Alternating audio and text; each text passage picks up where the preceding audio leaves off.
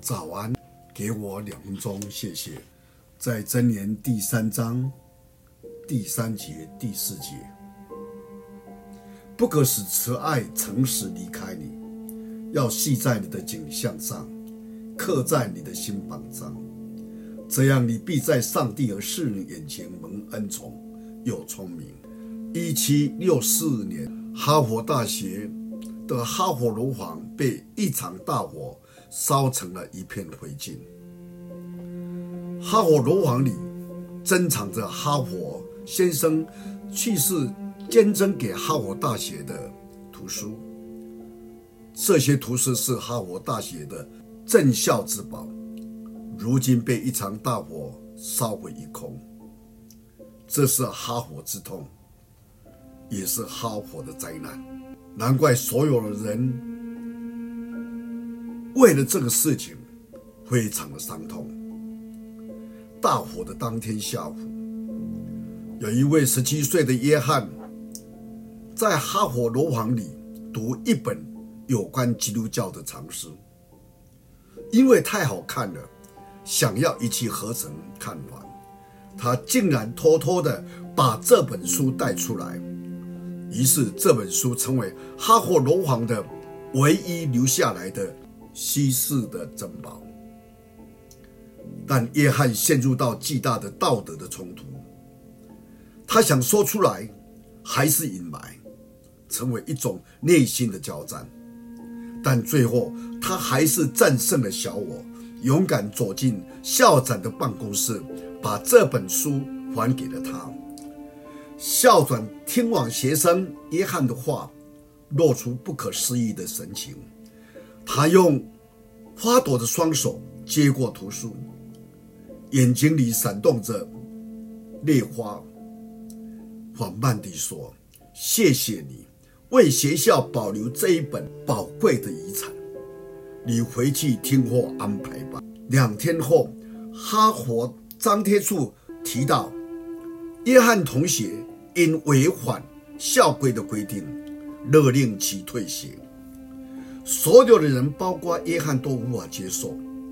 更多的人为约翰请求。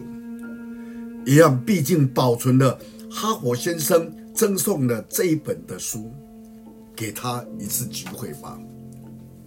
校长表情凝重，提出异议的人说：“首先，我要感谢约翰，他很诚实的把。”图书还给了学校，我赞成他的态度，但我又不得不遗憾地说，我要开除约翰，因为他违反了校规，我要对学校的制度来负责。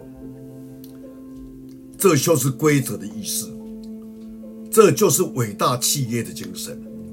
所有的人说，先有哈佛，后有美国。校长开除了约翰。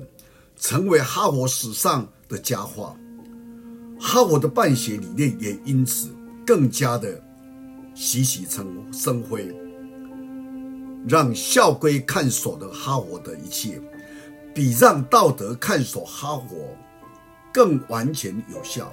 约翰被赶出哈佛以后，并没有仇恨学校哈佛，反而感恩哈佛这个学校。他于第二年考入哥伦比亚大学，最后成为美国数一数二的大律师。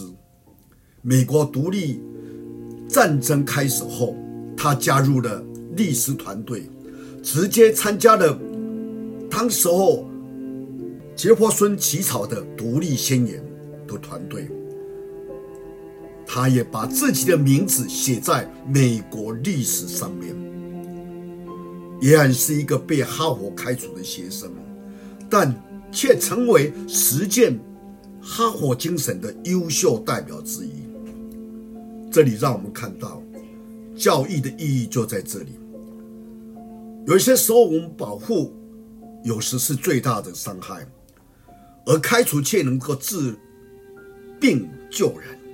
拿破仑用剑做不到的，契约规则用笔就能够做到。有了契约，就有了规则；有了规则，就会有文明。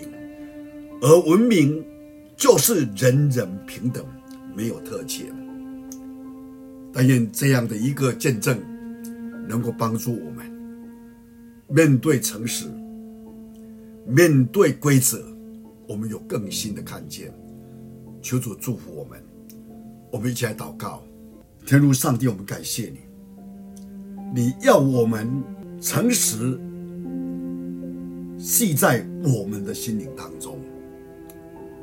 今天在这样的一个社会，一切不遵守道德、没有规则的一个环境当中，求主你帮助我们，我们能够遵守你的吩咐，遵守你的道，好让世人因着遵守你、爱你、敬畏你，更能够荣耀你。感谢你，听我的祷告，奉主耶稣的圣名，阿门。